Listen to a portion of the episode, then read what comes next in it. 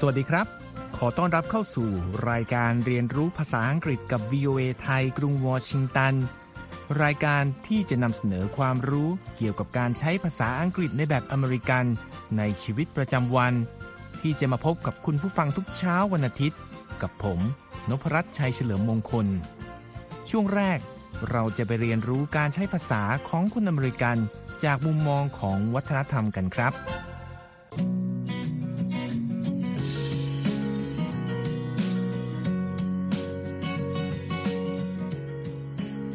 เราก็ทานอาหารเสร็จครบทุกหมวดในหนึ่งมื้อกันแล้วนะครับ แล้วก็ได้เวลาสำคัญกันแล้ว คุณธัญพร มีอะไรอีกหรอคะคุณนพรัตน์อิ่มจนแน่นท้องไปหมดแล้วค่ะ ก็ถึงเวลาจ่ายตังค์ไงครับ อ๋อ นึกว่ามีอะไรจะทานอีก เวลาที่เราต้องการบอกพนักงานว่าเราทานเสร็จแล้ว และถึงเวลาชำระหนี้ ในสหรัฐเราจะพูดว่า check please โดยคำว่า check ที่สะกด c h e c k check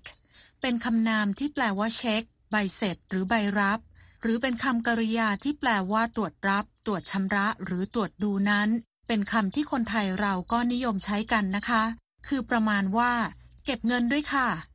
ครับ แต่ทราบไหมครับว่า ถ้าอยู่นอกสหรัฐ การเรียกเก็บเงินค่าอาหาร ไม่ได้ใช้คำว่าเช็คนะครับ อ้าว แล้วเขาพูดยังไงกันหรอคะ ก็จะเป็นประมาณ Can I have the bill please หรือ May I have the bill please หรือสั้นๆก็ the bill please ยังไงครับคำว่า bill ที่สะกด b i l l bill เป็นคำนามที่แปลว่า ตั๋วเงิน ตั๋ว หรือธนบัตรเป็นต้นครับ หรือเป็นคำกริยาที่แปลว่า การคิดเงิน จึงออกมามีความหมายประมาณว่า คิดเงินด้วยครับ แต่จะว่าไปแล้วคนไทยบางทีก็ผสมสองคำนี้บ่อยๆนะคะ เป็นเช็คบิลด้วยค่ะ คือมาทั้งเช็คและมาทั้งบิลเลย ซึ่งถ้าแปลเป็นภาษาอังกฤษแล้วก็จะซ้ำซ้อนนะคะ แต่เจ้าของภาษาเขาก็พอเข้าใจค่ะ ถ้าเราพูดทั้งสองอย่างหรือสลับกัน โดยเรียกว่าเช็คที่อังกฤษ และเรียกว่าบิลที่สหรัฐนะคะ ใช่ครับ อย่างไรก็ดีนะครับ ปัจจุบันที่สหรัฐนั้น บริกรที่ดูแลลูกค้ามักจะเป็นผู้สอบถามก่อน หลังรับประทานอาหารจานหลัก หรือของหวานเสร็จแล้วว่า พร้อมจะชำระเงินเลยหรือไม่ครับ หรือบางทีถ้าเขาแน่ใจก็อาจนำบินมาวางไว้ให้เราดูเลย และอาจบอกว่าไม่รีบนะครับ ค่ะ แล้วอีกอย่างนะคะ ที่ลูกค้าร้านอาหารในสหรัฐสามารถเรียกใช้บริการเมื่อต้องชำระเงิน ก็คือการแยกจ่ายค่ะ โดยทั่วไปเราอาจบอกกับบริกรว่า split check หรือ split bill please คำว่า split ที่สะกด s p l i t split มีความหมายว่าแยก แตก ผ่า ฉีก หรือแบ่งตัวเมื่อทำหน้าที่เป็นคำกริยา และแปลว่าการผ่า การหั่น การแยก การแตกเมื่อเป็นคำนามค่ะ หรืออีกวิธีที่เราอาจใช้ได้ โดยเฉพาะเมื่อตอนเราสั่งอาหาร และกำชับบริกร ให้แยกค่าใช้จ่ายของแต่ละคนเอาไว้เลย ก็คือคำว่า separate check หรือ separate bill please โดยคำว่า separate ที่สะกด s e p a r a t e separate เมื่อเป็นคำกริยา จะแปลว่า แยก หรือ แยกส่วน และแปลว่า แยกกัน หรือ ห่างกัน เมื่อเป็นคำคุณศัพท์ครับ ใช่ค่ะ เพื่อว่าเมื่อถึงเวลาเรียกเก็บเงิน บริกรก็จะนำใบเสร็จแยกของแต่ละคนมาให้เรานะคะ ครับ ช่วงนี้ขอบคุณคุณธัญพรที่มาร่วมสนทนากันนะครับ แล้วเดี๋ยวค่อยมาคุยกันต่อครับ จากการใช้ภาษาอังกฤษในบริบทวัฒนธรรมของคนอเมริกัน ต่อไปเราจะไปเรียนรู้ไวยากรณ์ภาษาอังกฤษในช่วง Everyday Grammar กันครับ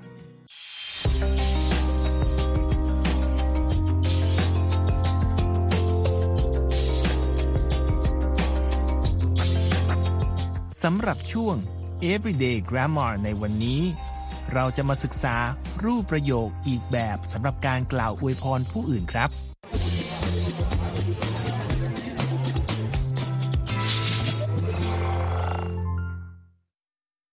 Hi John, I think we should talk a little bit more about the subject of our last video, wishing other people well. Hi Faith, that sounds good. Let's remind our viewers about the general idea. We often wish people well when we hear they have some big event coming up in their life, like a test or a job interview. We wish people well in two ways by using sentence fragments or by using complete sentences.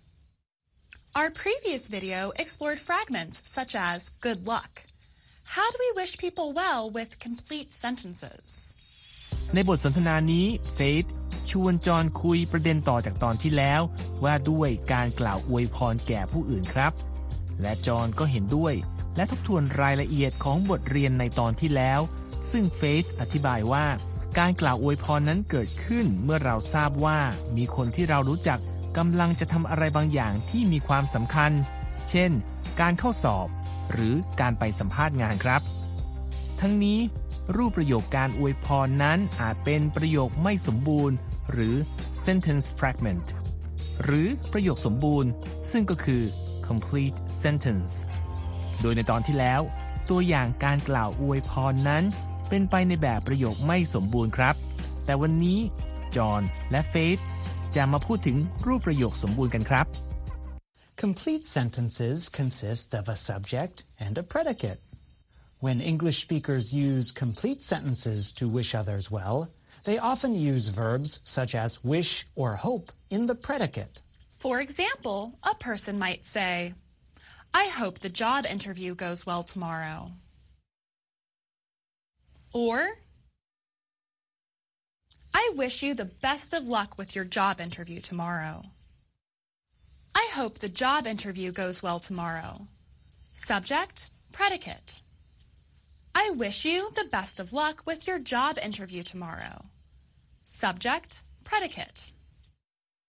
One way we might think about the difference between fragments and complete sentences is in terms of formality. Fragments are more conversational and informal. Complete sentences are a little more formal. Still, both versions are acceptable in a number of situations. And that's Everyday Grammar TV.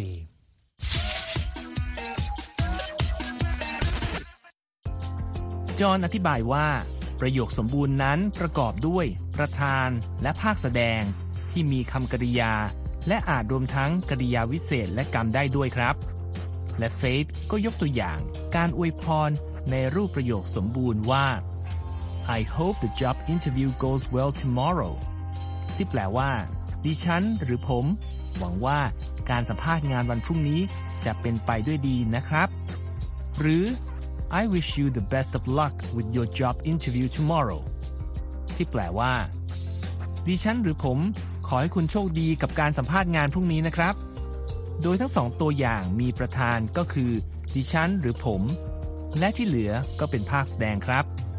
เฟธยังอธิบายเสริมด้วยว่า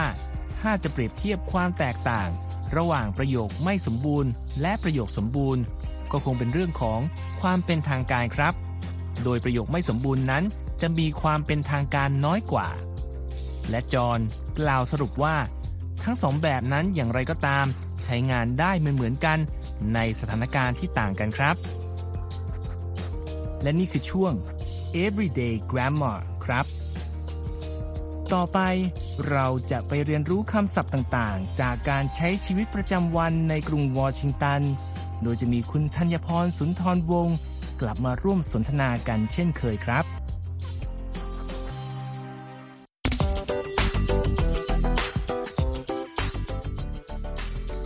ตอนนี้เรายังไม่ได้อยู่ไกลจากเขตจอร์จทาวน์ที่เราเพิ่งไปเดินเล่นกันมานะครับ เพราะมีสิ่งที่น่าสนใจ อยากแนะนำให้ทุกท่านลองมาแวะดูอีกอย่างครับ บอกว่าอีกอย่างก็น้อยไปนะคะคุณนพรัตน์ดิฉันเชื่อว่ามีอะไรอะไรให้ดู ให้ทานและให้ทำมากมายเลย ว่าแต่จะพูดถึงอะไรหรอคะ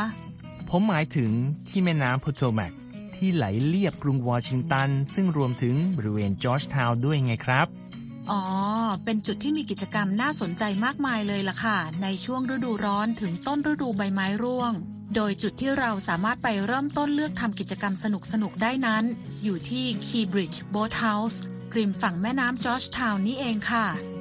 แต่ก่อนที่จะไปดูว่ามีอะไรให้ทำบ้าง ดิฉันขอแนะนำสะพานเก่าแก่แห่งนี้เล็กน้อยนะคะ Key Bridge นั้นมีชื่อเต็มว่า Francis Scott Key Bridge และเป็นเส้นทางเชื่อมระหว่างกรุงวอชิงตัน และเขตอาร์ลิงตัน รัฐเวอร์จิเนียค่ะ สะพานนี้เป็นสะพานคอนกรีตเสริมเหล็ก ที่สร้างเสร็จในปี 1923 โดยงานออกแบบสะพานนี้โดดเด่นด้วยลักษณะดูตรงงาน ด้วยการประสานรูปแบบสถาปัตยกรรมคลาสสิก ให้เป็นสะพานแบบโค้งค่ะคำว่าสะพานแบบโค้งนั้น ภาษาอังกฤษก็คือคำว่า arch bridge ที่ประกอบด้วยคำว่า arch ซึ่งสะกด a r c h arch เป็นคำนามที่แปลว่าประตูโค้งหรือซุ้มประตู และคำว่า bridge ที่สะกด b r i d g e bridge คำนามที่เรารู้กันดีว่าแปลว่าสะพานค่ะสำหรับชื่อสะพานแห่งนี้ เป็นการตั้งตามชื่อของ Francis Scott Key ทนายและนักประพันธ์ชาวอเมริกันจากรัฐแมริแลนด์และอาศัยอยู่ที่เขตจอร์จทาวน์ ในช่วงต้นคริสตศตวรรษที่ 1900 โดย Francis Scott Key นั้นมีชื่อเสียง และเป็นที่รู้จักทั่วประเทศ จากผลงานการแต่งคำร้องเพลงชาติสหรัฐ ซึ่งก็คือ The Star Spangled Banner นั่นเองครับ ใช่ค่ะ กลับมาที่ Keybridge Boat House กันต่อนะคะ ตรงจุดนี้เป็นที่ที่ให้บริการเช่าเรือคายัก เรือแคนูรวมทั้งบอร์ดยืนพาย หรือ paddleboard สำหรับผู้ที่สนใจกีฬาหรือกิจกรรมสันทนาการทางน้ำที่เขตนี้ค่ะ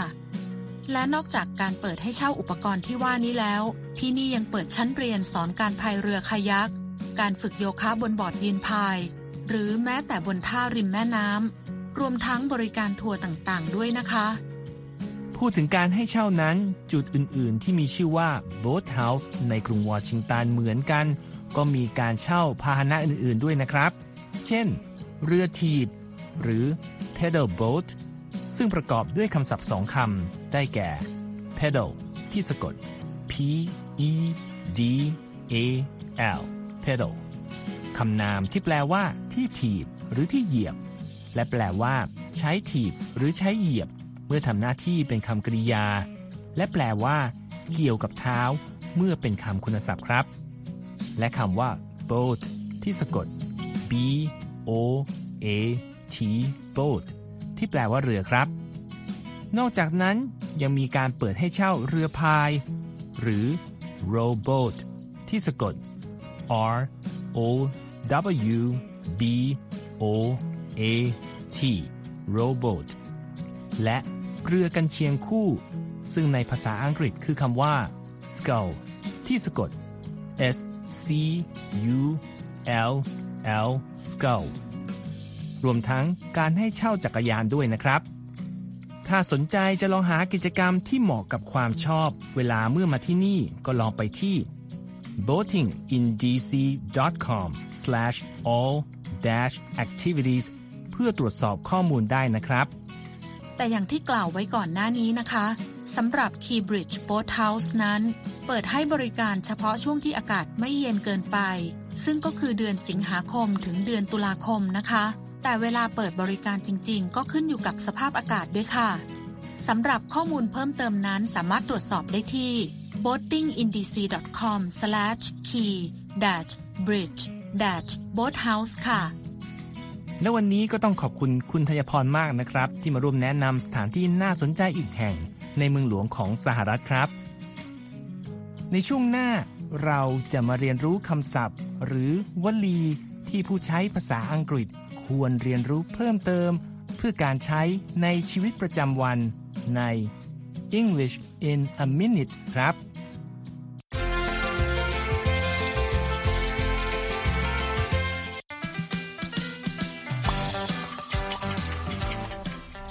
Welcome to English in a minute from home. Nuts grow in a hard protective shell. But what does it mean if someone says in a nutshell? ใน English in a minute วันนี้ เราจะมาดูว่า ถั่วนั้นมีเปลือกเพื่อปกป้องเนื้อใน แต่เมื่อมาอยู่ในสำนวนภาษาอังกฤษแล้ว มันจะแปลว่าอย่างไรกันครับ Jonathan, how are those home improvement projects going?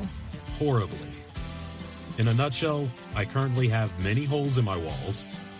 and I have no running water. Oh, geez. Can I do anything to help? Not unless you're a plumber.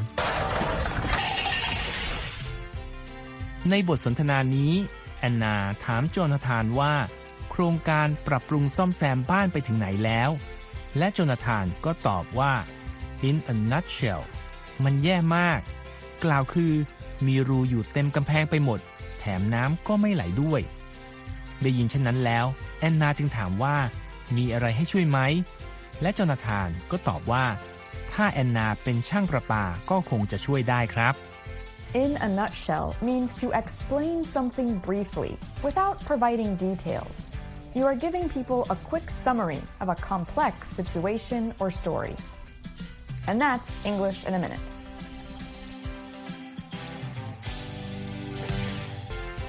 ได้ยินการสนทนาข้างต้นแล้ว มีวลีที่ว่า in a nutshell หลายคนคงงงว่าเปลือกถั่วมันเกี่ยวอะไรด้วยนะครับ ในภาษาอังกฤษ วลีนี้ทำให้คำคำนี้มีความหมายว่า การสรุปความครับ ซึ่งเป็นวลีที่ใช้นำประโยคเพื่อบอกผู้ฟังว่า จะเล่าให้ฟังแบบย่อๆ ไม่ลงรายละเอียด โดยเฉพาะในประเด็นที่มีความซับซ้อนยังไงครับ และนี่คือช่วง English in a minute ครับ ช่วงถัดไป เราจะไปเรียนรู้คำศัพท์ภาษาอังกฤษในชีวิตประจำวันจากภาพยนตร์ใน English at the movie กันครับ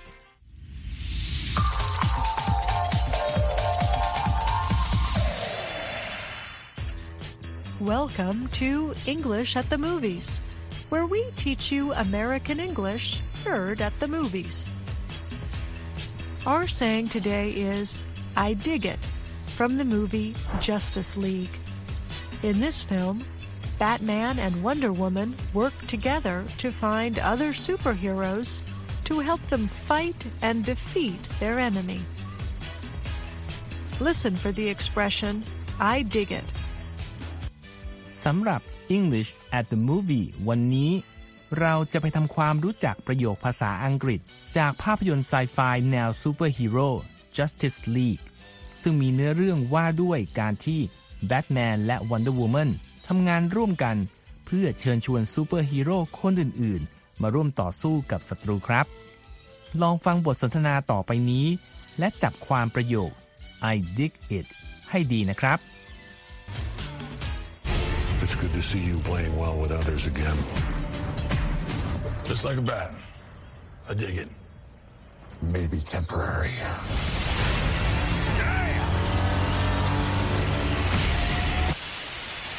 So, what do you think I dig it means? Is it I like it? Or I like to dig holes in the ground? ได้ฟังแล้วคิดว่าประโยคนี้แปลว่าอะไรครับ แปลว่า A ผมชอบนะ หรือ B ผมชอบขุดโพรงในดิน อันไหนดีครับ Listen again. Did you have the right answer? ลองฟังอีกครั้งนะครับ แล้วดูว่าเข้าใจถูกไหมครับ It's good to see you playing well with others again. Just like a bat. I dig it. Maybe temporary.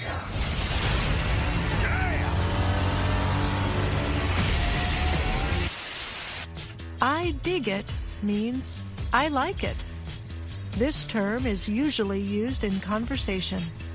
In the movie, Batman finds Aquaman and convinces him to help fight against their enemy. When Aquaman sees Batman's outfit, he says, I dig it, meaning he likes it. So how about you? Do you dig it? And that's English at the movies. ประโยคที่ว่า I dig it นั้น แปลว่า ผมชอบนะ ประโยคนี้ปกติใช้ในบทสนทนาครับ โดยในตัวอย่างนี้เป็นตอนที่แบทแมนได้พบกับอาควาแมนและพยายามโน้มน้าวให้เขามาร่วมช่วยสู้กับศัตรูกัน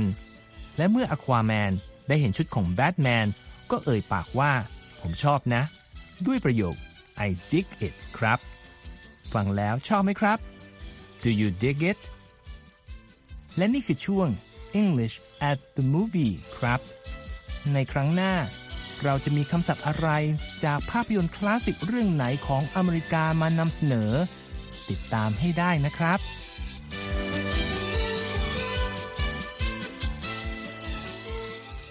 ช่วงสุดท้ายในวันนี้คุณนิติการกำลังวันมีสาระน่ารู้จากคำในข่าวมาฝากครับ โดยในวันนี้ คุณนิติการจะพาเราไปรู้จักกับคำศัพท์ภาษาอังกฤษเก๋ๆที่ใช้แทนคำว่า VIP โดยอ้างอิงจากรายงานข่าวของ AP เกี่ยวกับการกลับมาของงานหรูยิ่งใหญ่ประจำปีของวงการแฟชั่นสหรัฐ Met Gala เมื่อเดือนพฤษภาคมปี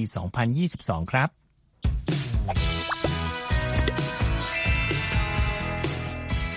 สวัสดีค่ะ กลับมาพบกับคำในข่าวสัปดาห์นี้นะคะ ในที่สุดค่ะงานเมดกาล่าที่เทียบได้กับเวทีออสการ์แห่งวงการแฟชั่น ได้กลับมาจัดงานตามกำหนดการเดิมอีกครั้ง หลังสถานการณ์โควิดในสหรัฐคลี่คลายลงค่ะ โดยพาดหัวข่าวของ AP ระบุว่า Met Gala Fashion's biggest night returns to May Purge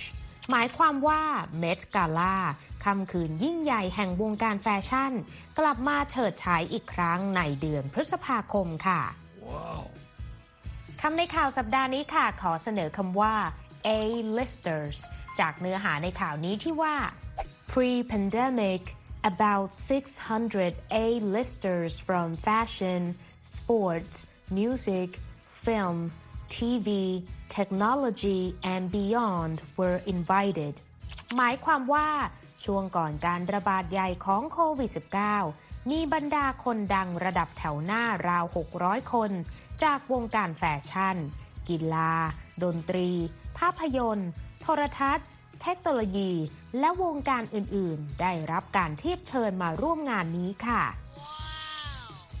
คำว่า A-listers ในข่าวนี้ทำหน้าที่เป็นคำนามนะคะ แปลว่าคนดังระดับแถวหน้า ที่อยู่ในรายชื่อเทียบเชิญให้มาร่วมงานค่ะ ซึ่งเทียบได้กับบุคคลมีชื่อเสียงระดับเกรด A ใช้เก๋ๆแทนคำว่า VIP ได้นะคะ ทีนี้เรามาดูคำว่า list เป็นได้ทั้งคำนามและคำกริยาค่ะ ถ้าเป็นคำนามจะแปลว่ารายชื่อค่ะ ไปดูการใช้คำว่า list ที่เป็นคำนามในบทสนทนาระหว่างแม็กกี้กับเลขาหน้าห้องคุณหมอกันค่ะ ตัวอย่างเช่น Hi I have an appointment with Dr. Peterson at 10 a.m. แม็กกี้พูดว่า สวัสดีค่ะ ฉันมีนัดกับคุณหมอปีเตอร์เซนตอน 10 โมงค่ะ Sorry your name isn't on the list for today your appointment is actually on Wednesday ซึ่งเลขาตอบว่า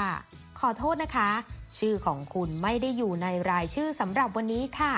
จริงๆ คุณมีนัดกับคุณหมอวันพุธค่ะ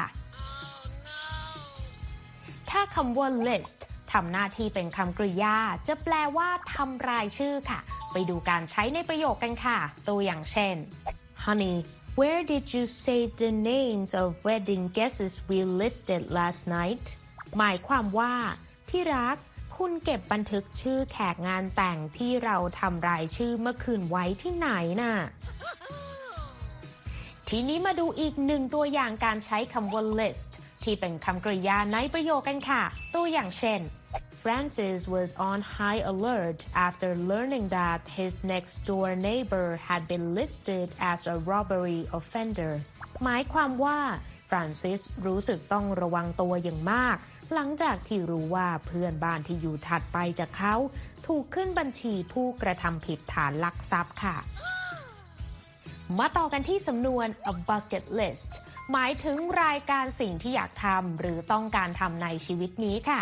ไปดูการใช้สำนวนนี้ในบทสนทนาระหว่างวันเพ็ญกับสเตซี่กันค่ะ ตัวอย่างเช่น What is the first thing in your bucket list วันเพ็ญถามสเตซี่ว่า สิ่งแรกในรายการที่อยากทำในชีวิตนี้ของเธอคืออะไรหรอ I want to summit the Everest สเตซี่ตอบว่า ฉันอยากจะพิชิตยอดเขาเอเวอเรสต์น่ะ นอกจากคำว่า a bucket list แล้วนะคะ ยังมีอีกหนึ่งคำที่ให้ความหมายคล้ายกัน คือคำว่า a wish list ดังคำคมส่งท้ายคำในข่าววันนี้จากเควินควานนักเขียนเจ้าของผลงานนวนิยายชื่อดัง Crazy Rich Asians ซึ่งเคยกล่าวเอาไว้ว่า One of the dreams on my wish list is to spend more time in Thailand หมายความว่าหนึ่งในความฝันที่ฉันปรารถนา คือการใช้เวลามากกว่านี้ในประเทศไทยเอาละค่ะ หมดเวลาสำหรับคำในข่าวสัปดาห์นี้แล้วนะคะ แล้วกลับมาเรียนรู้คำศัพท์ใหม่ๆกับคำในข่าวได้ในครั้งต่อไป วันนี้ลาไปก่อน see you later สวัสดีค่ะ